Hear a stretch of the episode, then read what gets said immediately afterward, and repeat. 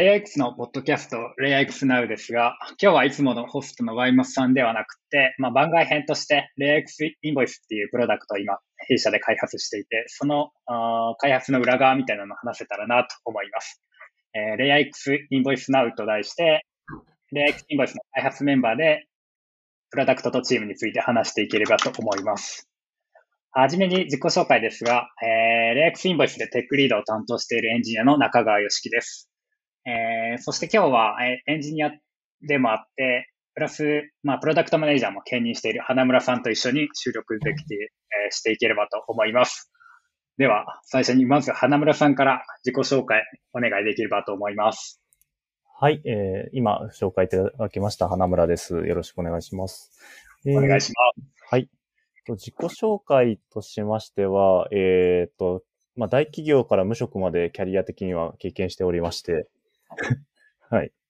えっ、ー、と、最初は IT コンサル兼 SI みたいな会社にいて、で、そこから、あの、大きい製造業とか、業務、なんですか、40年ぐらい前からやってるホストコンピューターを全部入れ替えて、で、業務改革もするみたいなプロジェクトで、4年ぐらいずっと火消しをやってたみたいな、ファーストキャリアですね。はい。はい。なんか、ウェブ業界では珍しいかもしれないです。で、そこから、まあ、えっ、ー、と、なんですか、データ分析の道に行ったりだとか、えー、あとは監査法人でですね、ブロックチェーンの、えー、仮想通貨のですね、データ分析をするソフトウェアを作って、えー、なんですかね、監査法人の中でソフトウェアのチームを立ち上げるみたいなことをやったりとか、あと起業してブロックチェーンの、えー、モニタリングのサースを作ったり、えー、その後、まあ、フリーランスでフラフラしてるところに、ちょっとレイアックスが声をかけてもらって入社したというところですね。えー、と、インボイスでは、そうですね、プロダクトマネージャーから開発、あと、まあ、カスタマーサクセスのところとかもちょっと顔出したりしながら、まあ、結構、マルチにいろいろ、あの、やってるような感じですね。はい。そうですね。花村さんはなんか、最初は、割ともうがっつりプロ、あの、ブロックチェーンの、去年とかプロジェクトをがっつり参加してましたよね。そうですね。もう2年くらい2017年の6月ぐらいからブロックチェーンをやっていたので、結構、レイアクソンブロックチェーンやる気満々で入ってきた感じ なるほど、なるほど。はい。今はラボではなく DX 事業部って形でやってるって形ですもんね。そうですね。ですね。結構、花村さん、割と、こう、プライベートでもブログとかを割と書いてるじゃないですか。はい。あそこら辺っていつもいつ書いてるんですか？すげえ気になってたんですよね。いや、土日とかですね。土日使って。なんか割とこう、書いてる内容、ブロックチェーンのこともあるあれば、まあ、DX とかそういうのも関連してることもあったり、すげえ多岐にわたってます、そうですね。まあ、趣味に関連することを。はい。それがいつもすげえ、というか、なんかいつの間に書いてんだろうっていうのが、ちょっと気になってましたもん、なんか。読むたびに。ありがとうございます。でも DX に関することは結構業務上で学んだこととか、そういったのを、あの言語化することが多いですね。確かに。すごい印象的なのは、やっぱ去年、こう、DX 事業部みたいなのが始まった時に、やっぱ 2C のメンバーが非常に多かって、その時に、こう、花村さんが、なんていうんですかね、業務システムとか機関システムってこういうふうに動いてるみたいなのを、こう、スライドで作ってくれて、こう、チームと、あの、エンジニア陣にあ話してくれたというか、えっ、ー、と、ちゃんと資料を作って教えてくれたみたいなことがあって、なんかそれがすごい最初印象に残ってて、2C のこう、プロダクトの考え方と全然違うんだみたいな、SOE と SOR ってこういう風に変わるんだみたいなのが、すごいこう、実体験とともに分かったのがなんか印象的だったっていう記憶がありますね。なんかそう言っていただけると嬉しいですね。なんか、えっ、と、はい。聞いてる方向けに話をすると、なんですかね、60枚くらいのスライドで 2B と 2C こう違うよみたいな話をしたんですよね。はいはいはい。で、過去の炎上の経験とか、こういうことしたら失敗するよみたいなこととかをバーッと書いて、とか、あとホストコンピューターの入れ替え方みたいな話とかまで書いて。なんかなかなかこう、どういうステークホルダーがいてとか、どういうふうに、こう、機関システム感がつながるかとかっていうのが全然こう、イメージできてなかった。チーム全体としてイメージなかった段階だったんで、そこはなんか、うん、一番印象に残ってる。去年とかだとありますね、そこ。いやー、よかったです。吉木さん 2C でずっとやられてきたんですよね。そうですね。私はこう大学の時から一応アドテックとかの会社にはインターンとかではあったんですけども、がっつり 2C の会社がメインで、フリーランス、私も花村さんと同じでフリーランス経験してたんですけど、その時もこう結構知り合いずれてくる、こう 2C のサービスだったり、を担当するのが多かったので、今回こういう、なんですか、レアクスインボイスみたいなすごいがっつり業務の中に入って使われるアプリケーションを作るっていうのは初めてだったので、結構すごい新鮮でしたね、最初はやっぱり。こういうふうになんか全く業務分かってないけど、このまま開発進められるんだろうかみたいな不安は常にありましたね、こう開発初期の頃は。やっぱこう、ウェブエンジニアって、やっぱ 2C が結構これまで花形みたいなところがあったじゃないですか。うんはい、そうですね。うん。なんか、そこから 2B 移ってきて、なんか、まあやっぱ逆に地味ではあるし、領域的には。あとは考え方も結構違うと思うんですけど、その辺どう目線って変わりました？目線、そうですね。やっぱりもう、どあのドメイン知識自分でもう入れていくしかないっていうのはなんかもう感じましたね。で、まあ、こうチーム内に元経理のメンバーとかがいるので、もうそういう人に聞いて、こういうふうにこの業務回してるとか、なんでこの業務必要なんだっけ？みたいな話を、こう、すごい初歩的なことから、こう、最初学んでいったのがあるかなと思いますね。花村さんは、こう、なんですかね、前前職とかは、監査とかの部署、はい、あの、会社にいたりもしたと思うんですけど、そういうのって最初ってどういうふうにドメイン知識のキャッチアップみたいなのは始めるんですか？確かに、そうですね。監査やったことなかったけど、監査の仕事したりしましたからね。そうですよね。最初はやっぱ、オンボーディング的なのが会社であって、みたいな形なんですかね。いや、なんか、2週間ぐらいちょっと e ラーニングみたいなのがあったけど、なんか、でもそれも法律を丸暗記しろみたいな、そういう話だったんで。なるほど、なるほど。えっと、何ですかね。でも、やっぱ要点みたいなんていうのが結構あって、はい、その、監査と、要は目的って悪さをさせないことなんですよね。はい。なんか、要は粉飾させないためにどこを見たらいいのかみたいなポイントが、うん、あの、アサーションとかって言うんですけど、そういうのがですね、結構整理はされてて、要はそこの要点だけ押さえて、あとは会計士の現場の人に話を聞きまくって、で、それで自分なりに整理するみたいなことをやってたら、大体、なんか、あの、僕は会計試験受けても受かんないですけど、あの、まあ、なんとなく会計士の方はそれなりに話がすることはできるようになったって感じはあります、ね。えー、すごいです。なんか、監査とかって、やっぱ法律とこう向かい合わなきゃいけないじゃないですか。はい。そこら辺はもう、なんですか、ググるというか調べることっていうのはどういう形で調べてたんですか、最初って。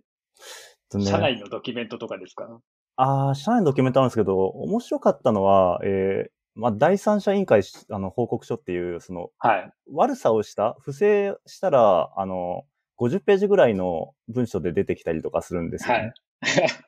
い、で、それの不正会見の事例をたくさん調べて頭に入れとくと、まあ、ああ、こういう悪さの仕方あるよね、ここリスクだよね、みたいなことは結構勘につくようになったんですよね。ええー。なんか、なるほど。そう、セキュリティ学ぶのって、ハッキングのやり方とかを 勉強する みたいな話じゃないですか。縦と矛があったら、まあ、矛側というか攻撃側を少し学ぶと見えてくる箇所があるって感じです、そうですね。えー、その監査とか、まあそういう経験もやってきて、今のインボイスにつながることってあったりはしますか？プロダクトのこう開発の経験としては。えっとね、開発。直接はあんまりないんですかね。まあそうですね。開発経験っていう意味だとあんまりないですけど、うん、まあ会計知識は基本的には、はい、まあつながるのと、うん、あとは、何ですかね。その、業務を全体でフローとして見れるみたいなところって、はい、結構、まあ、監査に限らず、うん、あの、コンサルとか SI やってた時の知見はすごい役に立ってる気はしますね。はいうんやっぱりそうですよね。このレアクスインボイスも開発していて、こう、請求書の業務ってどこから始まるんだっけ？みたいなことからこう整理していかないと。で、最終的にこう会計ソフトに入るところまで作っていくみたいなことをこう整理していくっていうのはすごい大事だなっていうのはやっぱ開発してきて思いますよね、そこは。そうですね。請求書も、あの、経理の方が受け取るパターンと、あの、現場の方が受け取って経理の方に渡すパターンと、あとは、まあ、経理の方が受け取るけど現場の方に承認するパターンとみたいなんで、はい、いろいろ、あの、業務フローって会社によってバラバラじゃないですか。いや、そうですよね。そうですよね。みたいな話を考えて、じゃあそこをプロダクトで SARS として、うん、あの、カスタマイズは基本しないじゃないですか、私たち。はい。そうですね。はい。で、しないけれども、汎用的にいろんなところに入れられるように、えー、対応していく。で、まあ、とはいえ何でもできすぎると、それはそれで UX が悪くなっちゃうので、まあ、そこのバランス取りながらみたいなのは、やっぱりいろんな業務フローとか、いろんなステークホルダーがどういうふうに作業してるんだろうみたいなことをイメージするってすごい大事かなって思います、ね。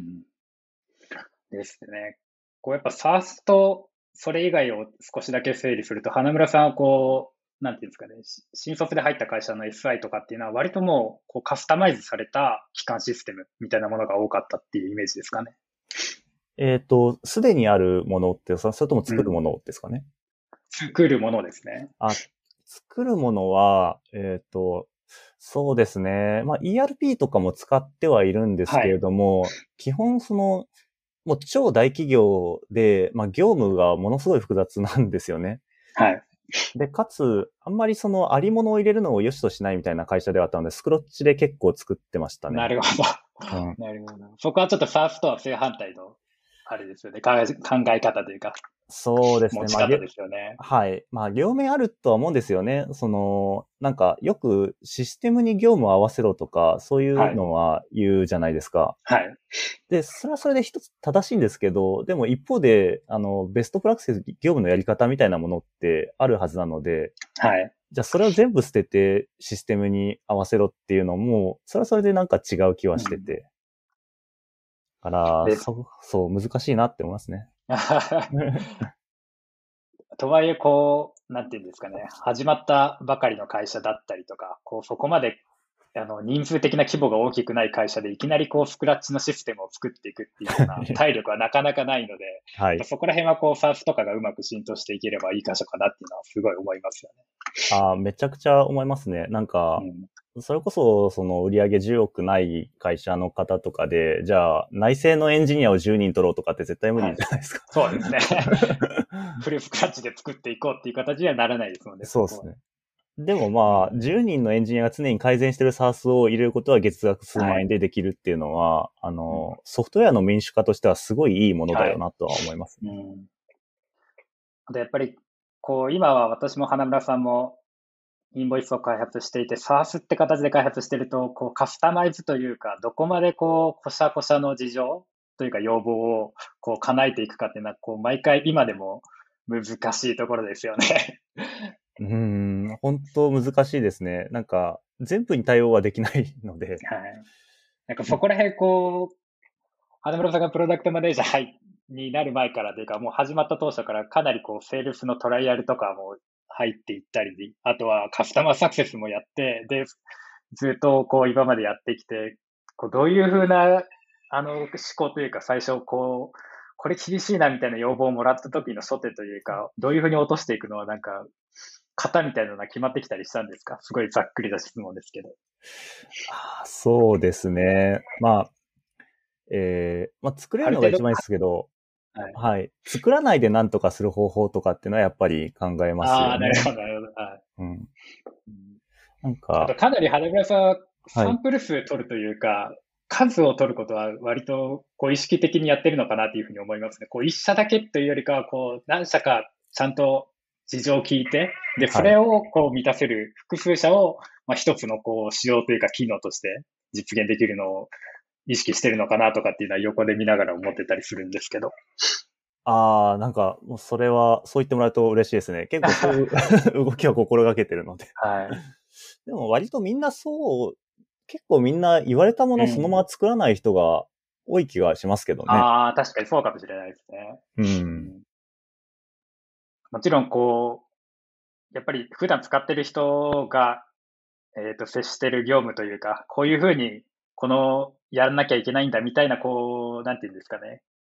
ある程度ちょっとは固定化してる考えみたいなのもあったりすると思うんですけど、こういうふうに解決できないかっていう提案とかは、まあ、確かにやったりはありますもんね、こう。ありますね。うん。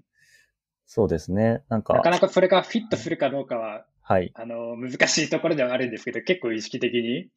うん、そのまんまで作り続けていくと、まあ確かにプロダクトの破綻みたいなことがやっぱり来るかなっていう気がするので、大事ですよね、そこは。ありますね。で、セールスの方とかもなんかすごいなと思うのは、じゃあ、あの、IT で、まあ、こういうツール使うのに慣れてる方とかは、えー、ユーザー、お客様の方からこういうことできないかって言われて、えー、それは、あの、他の SARS を組み合わせたらできますよとか、ザピアを組み合わせて API 連携したらうまいこといけるみたいなこととかを、はい、なんか普通に提案とかしてくれたりとかするので、うん、なんかその、そういうのができない方って、作ってください、作れ作れっていうふうにエンジニアにすぐ言うと思うんですけど、はい。なんか、ある種みんなエンジニア的そういう思ってるので、吉内にやってくれるなっていう気がしますね。そうですよね。結構こう問題解決の方法が、さっきも花村さんおっしゃってましたけど、作らないというか、実装だけで解決しないっていうのは、なんか意識的に取り組めてるイメージは少しありますね。うん。なんかなんかね。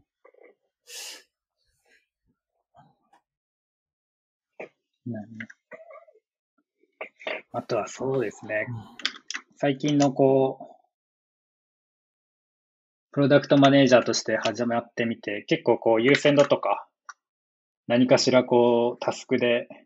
困ってることはあったりするんですか？花村さんの中で。いや優先度は常に難しいですよね。何から作っていくかってことですね。そうですね。すねうん、こう、いや、ちょっと 2C がそんなわかんないんですけど、あの、はい、2B ってユーザー数が 2C ほど多くないからデータがパパッと取れないんですよね。ねはい。だから、なんですかね。2B ってお堅いイメージあるけど、実はめちゃくちゃエモいなっていう気はしますよね。エモさですか？エモさが。どこら辺ですか、そのエモさっていうのは。いや、なんか、これ作って、えー、まあ、本当に使われるかどうかっていうのは、わからないじゃないですか。そうですね。はい。で、使われる機能かどうかってことですよね。ですです。で、ユーザー数が1万人とか言ったら、あの、ポンと出して、で、それで、はい、あの、データ取って、はい、取り下げるみたいなこととかもできる気はするんですけど、なんか、我々まだあの1万社とかいないので、ユーザー数が。はい、だから、まあ、ユーザーにもう普通にヒアリングして、で、こういう機能あったらどうですかとか、で、こういう、うん、あの、こういう画面とかだったらどうですかみたいなモックみたいな話をして、で、まあ、数もそんな、めちゃくちゃ聞けるわけではないので、期限もあるし。はい、だから、そういうところから反応を伺って、で、その反応を見て、じゃあこうしたらやっぱり良さそうだとか、うん、これはちょっとやってみて出してみて、えー、汎用的にいろんなところにやってみようみたいなっていうのが、なんかすごい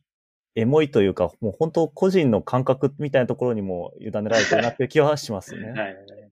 そうですね。サンプル数は確かに1万人とか1万社が使ってもらえるっていう形ではまだないので難しいですよね、そこは。難しいですね。2C のこう考え方としては、フェイル、ファストスモールみたいな形で一度こう小さく作って出して、で、まあ少ないユーザーでもいいから使ってもらって、失敗したら失敗したでそこからこう直していくとか、そういうのがこう、割とイメージがつきやすいですけど、いきなりこう、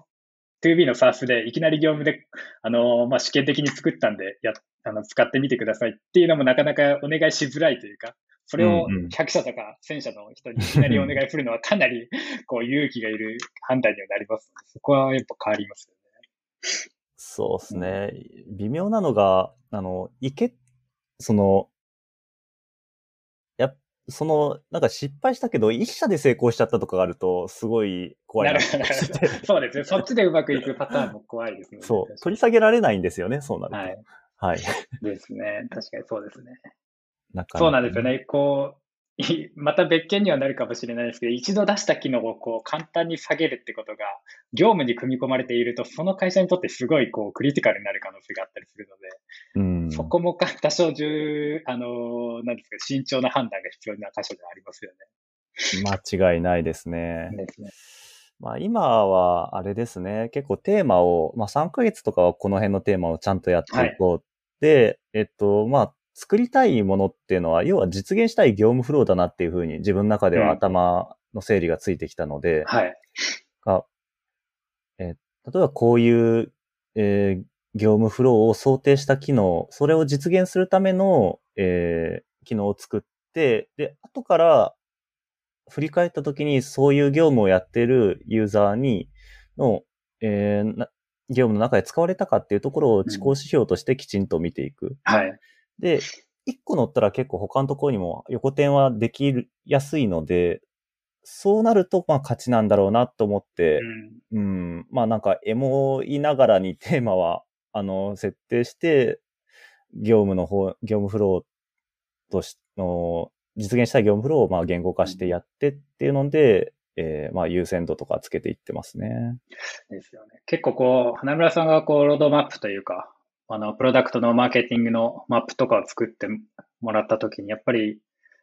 えっ、ー、と、IT 業界とか Web 業界にずっといると全然知らない、こう、原価が必要な、こう、小売店だったりとか、製造業だったりとか、あとはその会社の規模ってどれくらいなんだっけとか、こう、見るし、あの、指標が、こう、今までこう、自分の視点になかったものだったんで、そこがこう、なんていうんですかね、すっきりしたというか、イメージとしてチームで持てるようになったのが、あの、ロードマップもらった時にすごいこう、なんていうんですかね、一番こう印象残ってることだったりしますね。ああそこも、あそこもあんまりこう、ネットにどういう記事があるとかっていう話でもなかったりするんですけど、結構こう本とかで調べて自分で作っていった感じなんですか？いや、もう本にも載ってないので、ユーザーにあ るしかないですね。今までこう、セールスの方とかが取ってくれた議事録とか、あの、録画とか、そういうのを見ながら作っていくって形ですよね。そうですね。録画したり、録画見たりとか、あと普通に同席させてもらったりとか、はい、なんか、いろん、まあそうですね。去年とかだったら、まあ今はフルリモートに近い形ですけど、はい、去年とかだったらもう直接ユーザーのところに行って、いろいろ聞いていたから、その辺の貯金もあったのかもしれないですね。うん、やっぱり去年とかは、こう、プロダクトこうやっと動くものができたみたいなところだったので、割とこう自分たちの近い会社、あの自分たちの近くにいる会社というか IT 業界とか Web 業界の会社さんが多かったですけどもう、今年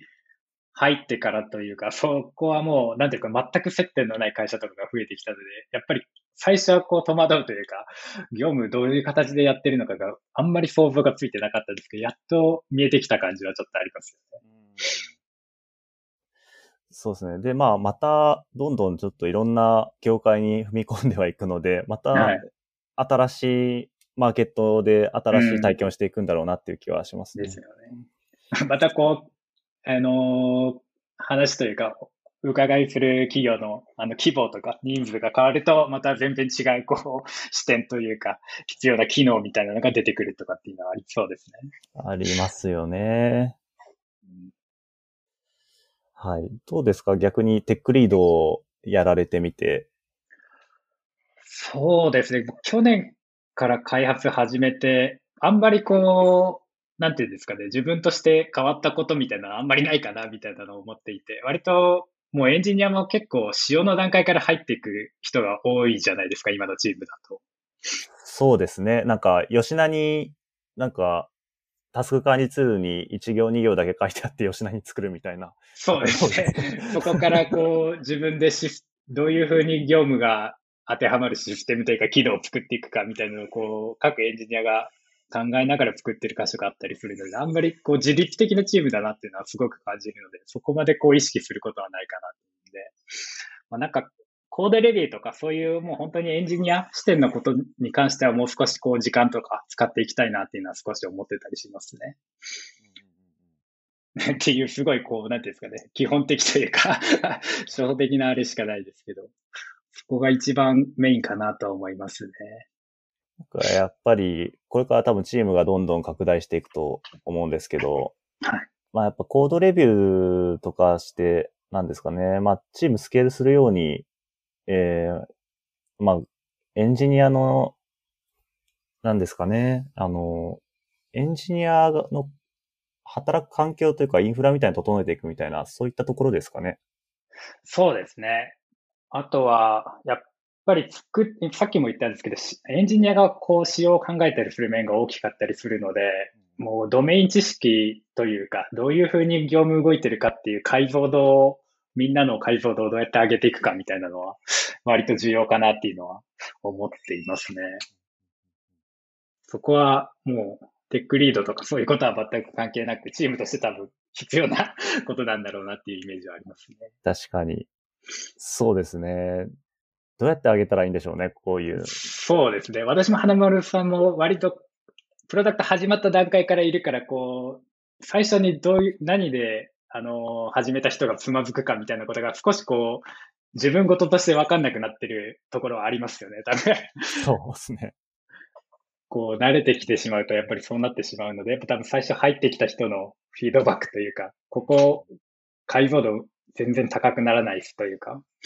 そういうとこはキャッチアップして、あの、拾っていかないといけないんだろうなっていうのは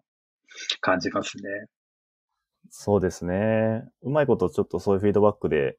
うん、うん、答えていって、なんか慣れ時給できるみたいなのはやっていきたいですね。そうですごい話を戻しますけど、花村さんはこう最初入った時からある程度経理の業務みたいなの解像度ってあったりしたんですか？いや、ないですよ。なかったですね。ああ、そうなんですね。なるほど、なるほど。なんか、もう、始まった当初の、こう、解像度でいくと、ああ、羽村さん、監査とかのあれもやってたから分かるんだろうな、みたいな、チームのよくわかんない期待感というか、全く解像度高くないから、そういうあれになってましたけど、やっぱり普通のこう経理の業務っていうのの解像度って全然また違う話ですもんね。別ですね。なんか、なんか謎の期待みたいなのはあったんで 頑張ったんですけど、はい、まあ全然なかったので、うん、まあ唯一あるとしたら個人事業主であの自分で仕分け切ってたので、はい、なんか、まあそういうのはあったかもしれないですね。うん、なるほど、そろそろ、まあちょっとこ今、ざっくばらにすごい、こう、プロダクトの話とか自己紹介の話をしてきたんですが、一旦ここ前編と、あ前編として、レイクスインボイスナウって形の番外編をここで前編終了としたいと思うんですが、まあ、えっ、ー、と、レイクスインボイスでは今、あの、採用も絶賛、えっ、ー、と、募集中なので、こう、興味のある方は、というか、まあ、何かしらこう、サース興味あるとか、エンジニアリング興味ある、会計興味ある、経理業務興味あるって方が、こう、応募していただけるといいなと思います。では、一度前編をここで終了したいと思います。では、花村さん、ありがとうございました。ありがとうございました。